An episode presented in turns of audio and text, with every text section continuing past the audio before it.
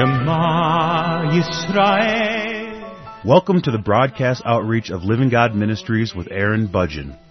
Aaron discovered Jesus is his Messiah while preparing to be a rabbi. He now teaches for several organizations and is the teaching pastor for Living God Ministries. Strongly distinguishing between the Old and New Covenants, Aaron presents the scriptures from a Judaic and historical frame of reference. Join Aaron now as he reveals the reality foreshadowed and the new life we can now experience because of what the Lord Jesus accomplished for us.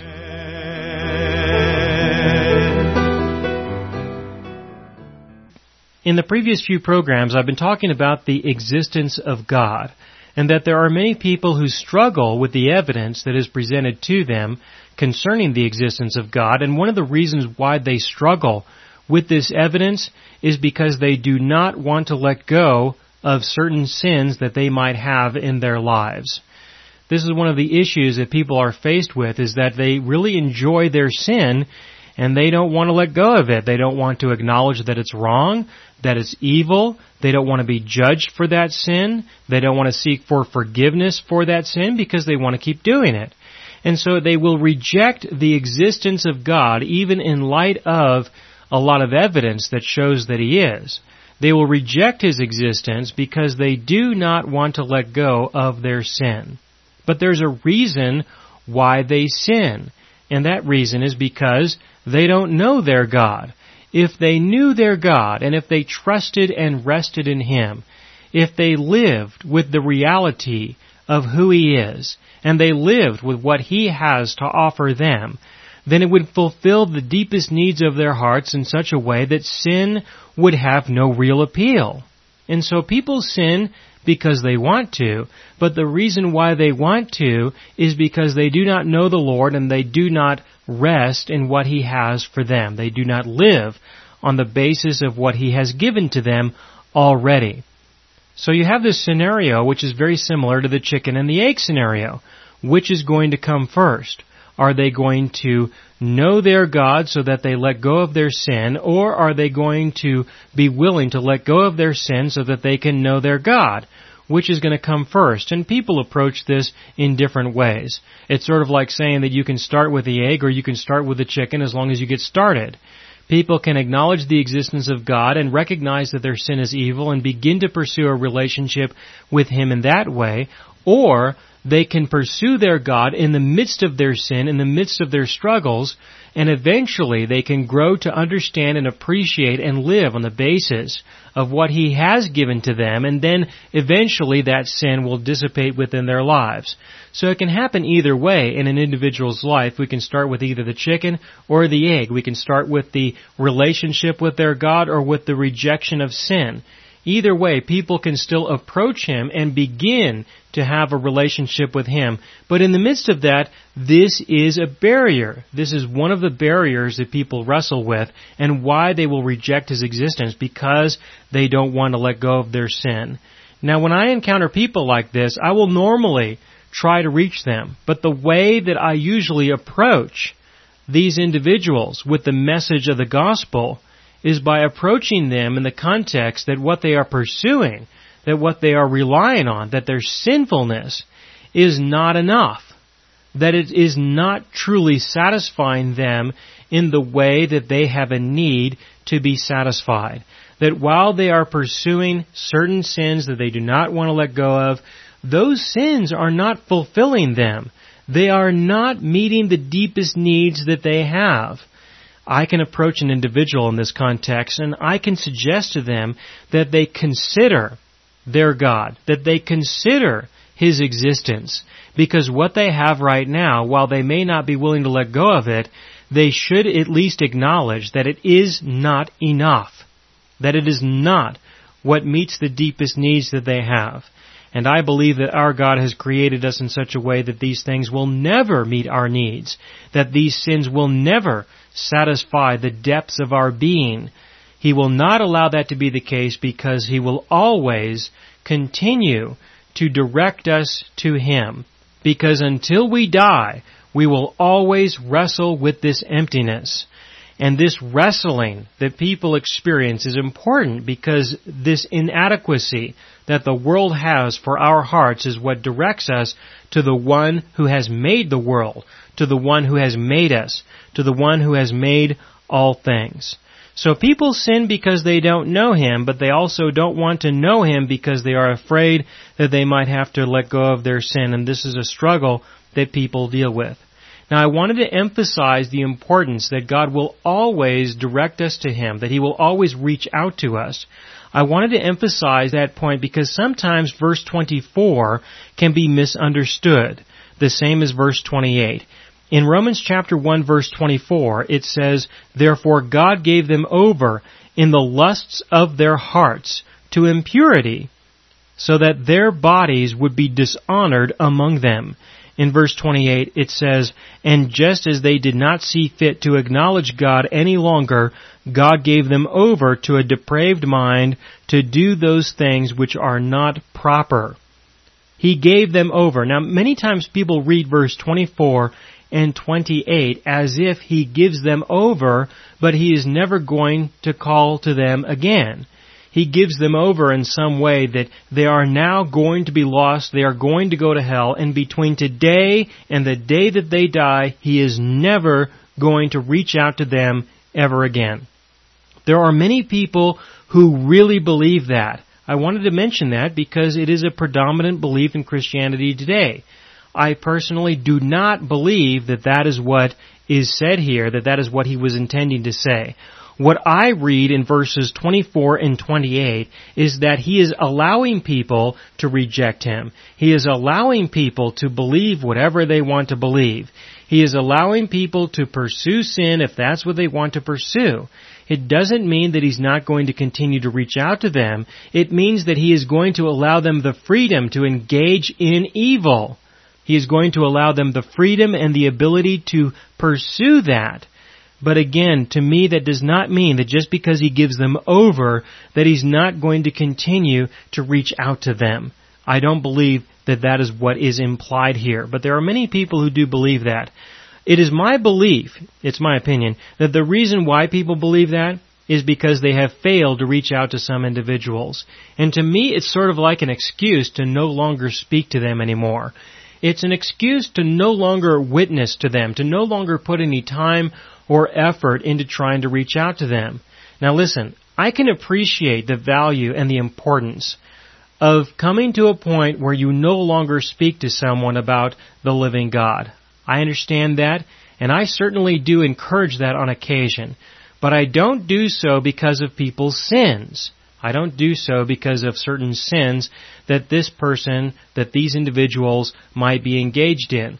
I encourage evangelists, I encourage Christians to stop telling people about their God because that individual has made it clear that they have no interest in their God. Not because of the sins, but because of the rejection that a person expresses.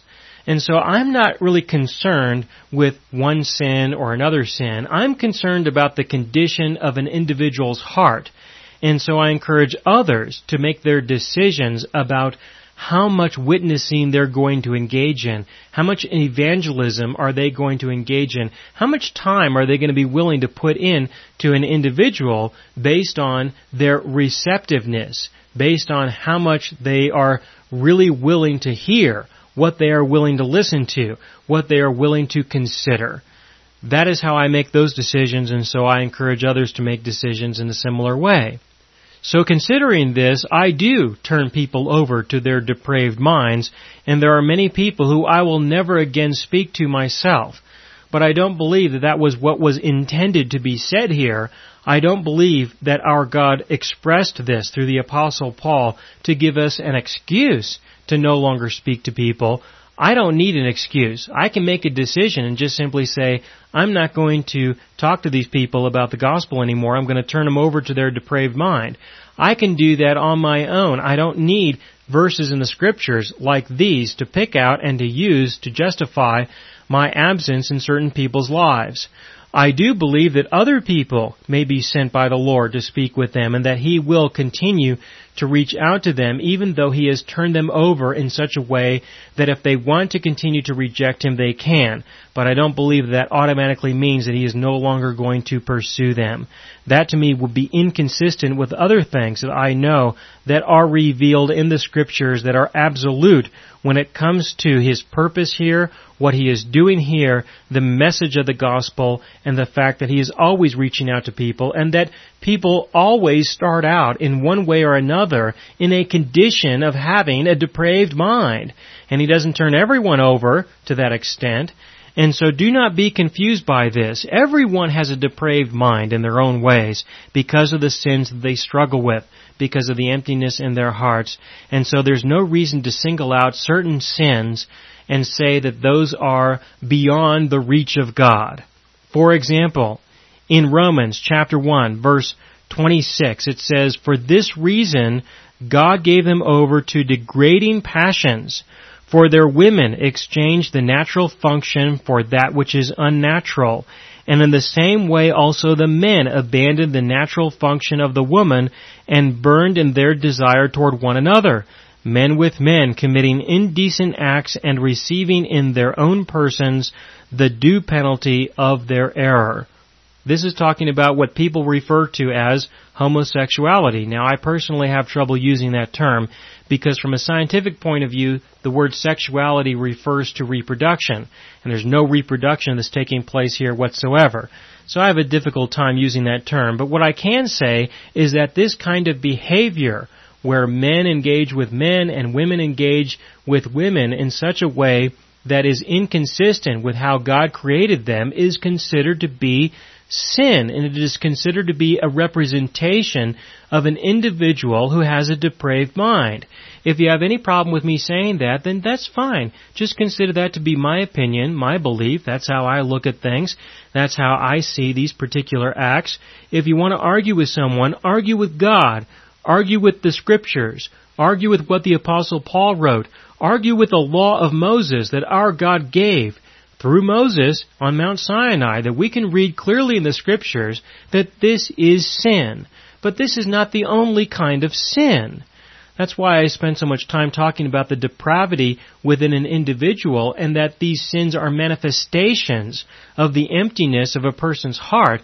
But this is not the only sin. There are a lot of people who will spend a lot of time talking about this sin and how evil it is and talking about the different ways that this manifests in an individual's being in their lives in such a way that these indecent acts will cause them to receive in their own persons the due penalty of their error and they talk about all kinds of things like disease and poor relationships and other kinds of results that people will often experience when participating in these kinds of things. But I'm not concerned about that.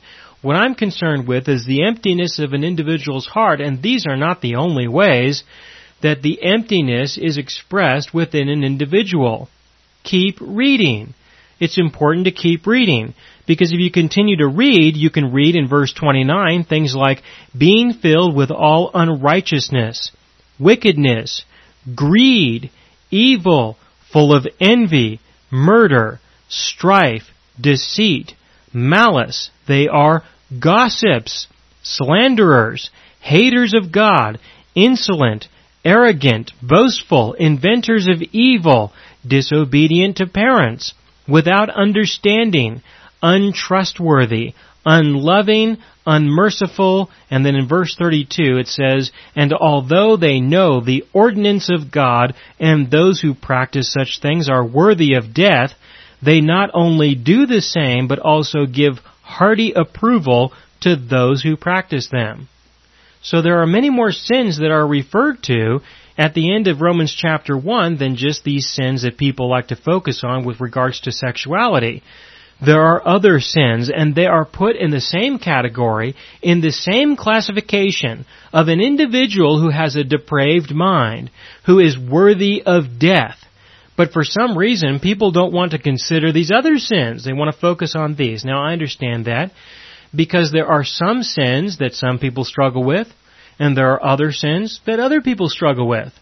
You will probably notice that non-Christians, that people who are not Christians, often struggle with sins that we would consider to be sexual in nature.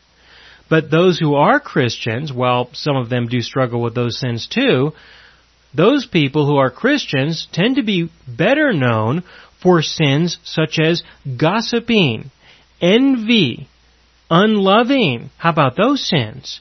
You see, regardless of the sin that is expressed within a person's life, regardless of whether they are religious or non-religious, whether they acknowledge the existence of God or they don't acknowledge the existence of God, regardless of any of these things, sin is still sin.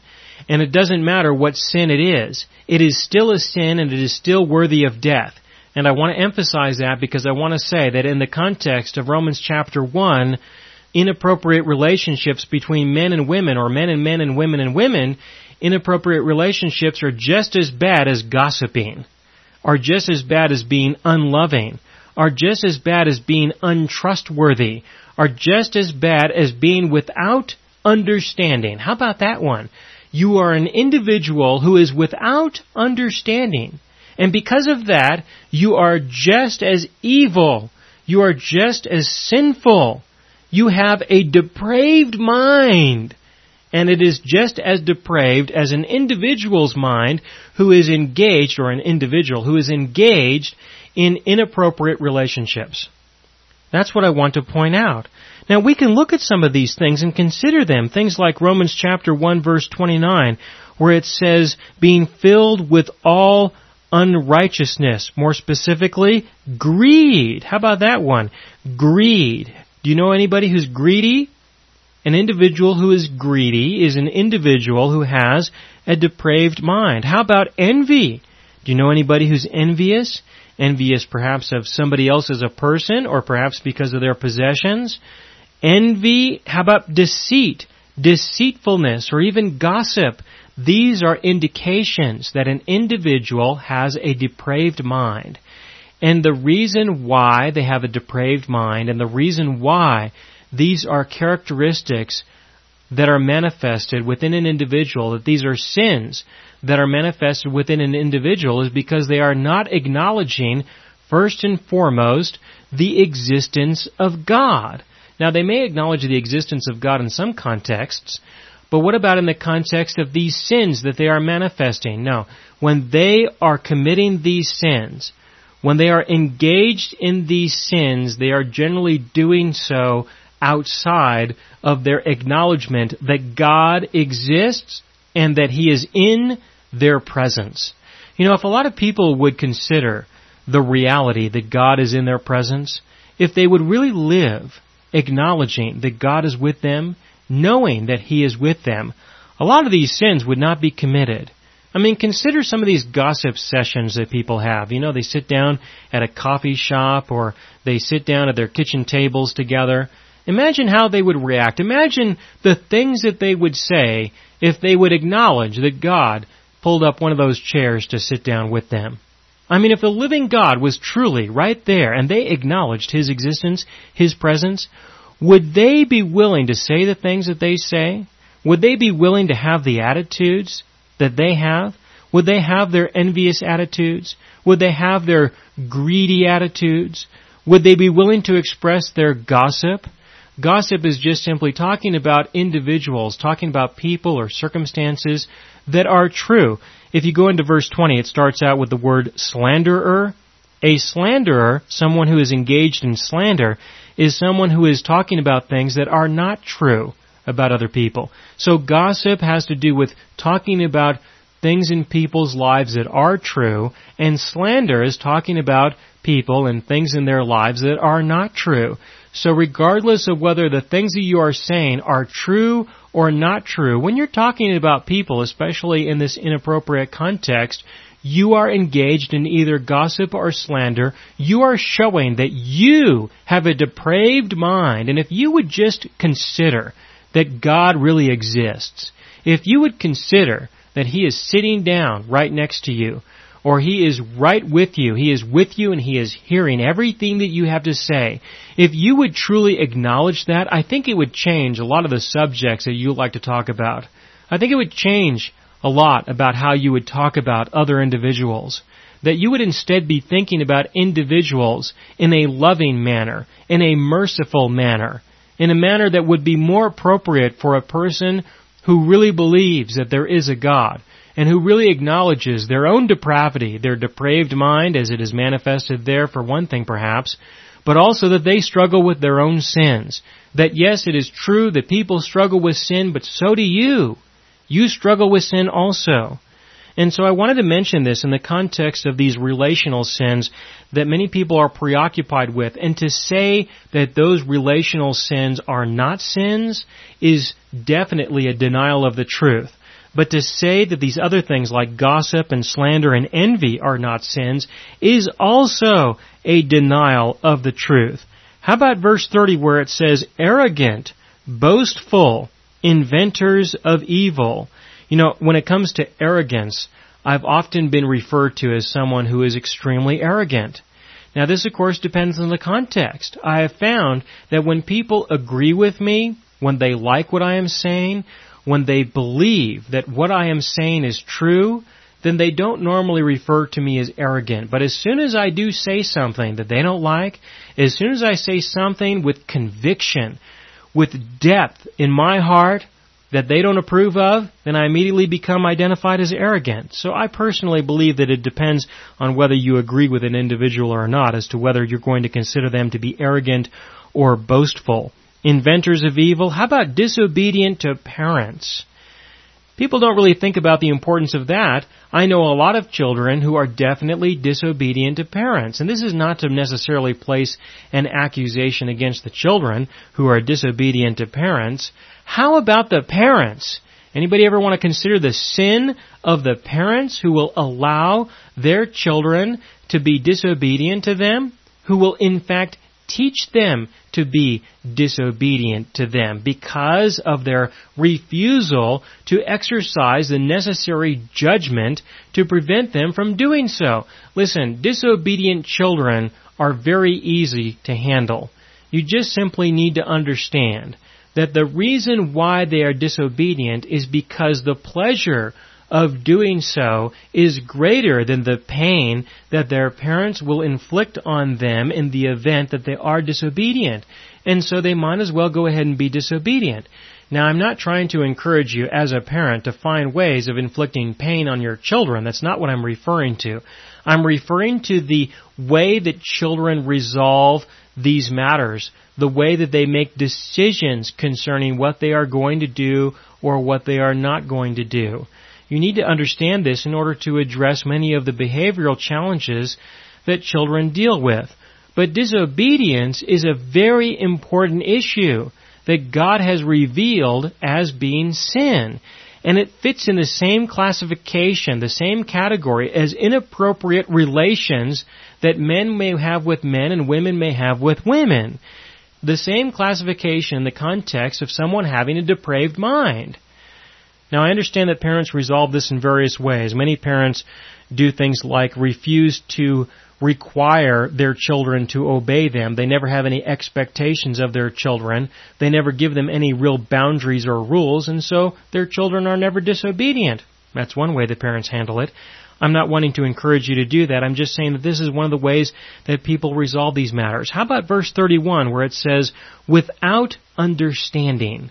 If you don't have understanding, then you are an individual with a depraved mind who is just as sinful, who is just as evil as these individuals described in verse 26 and 27 who have inappropriate relationships with one another.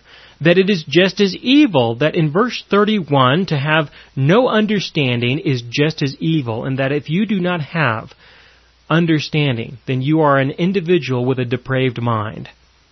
I want you to see this not to feel condemned, but I want you to see this in order to put things in their proper context. In order to express the scriptures in the way that I believe the writer intended, and in the way that our God wants us to see.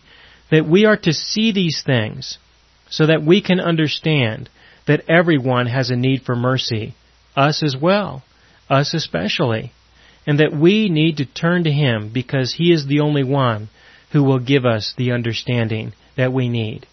He is the one who understands things in the way that they truly are. And I sincerely believe that as we turn to Him, He will show us the world through His eyes, and He will speak to us concerning what He hears in the world, and that this understanding is part of the relationship that we have with Him. And if we will turn to Him in this way, turn to Him for who He is and for what He has to offer, then He will do a work in our lives in such a way that we will not pursue these things, that we will truly turn to Him, and we will acknowledge the value of who He is and what He has to offer, not because we are afraid of those things that are worthy of death, but because we know Him and we appreciate His existence and because we are thankful for who He is and for what He has given. Do not underestimate the seriousness of a person's need for acceptance. Do not underestimate that. Certainly when it comes to parents and children, parents are sometimes overwhelmed by their desire for their children to accept them. And because of that, they will not discipline their children, especially when it is necessary.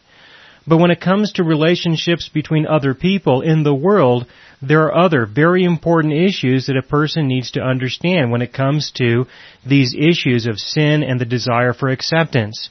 In many cases, people will approve other people's sins. As an example, they will give approval to other people in the midst of the sins that they are engaged in because they want these people to approve of them in the midst of the sins that they want to continue to commit.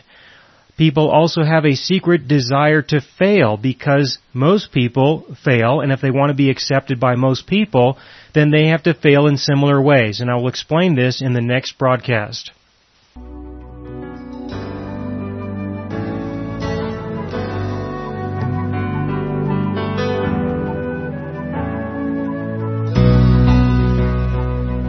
You have been listening to the broadcast outreach of Living God Ministries. You can hear all of our programs for free through our radio archive at livinggodministries.net. That is, livinggodministries.net. Do help us develop new radio programs and continue broadcasting on this and other radio stations. Send your contributions to Living God Ministries, P.O. Box 38353, Colorado Springs, Colorado 80937 or use the donation link on our website, livinggodministries.net. That is, livinggodministries.net.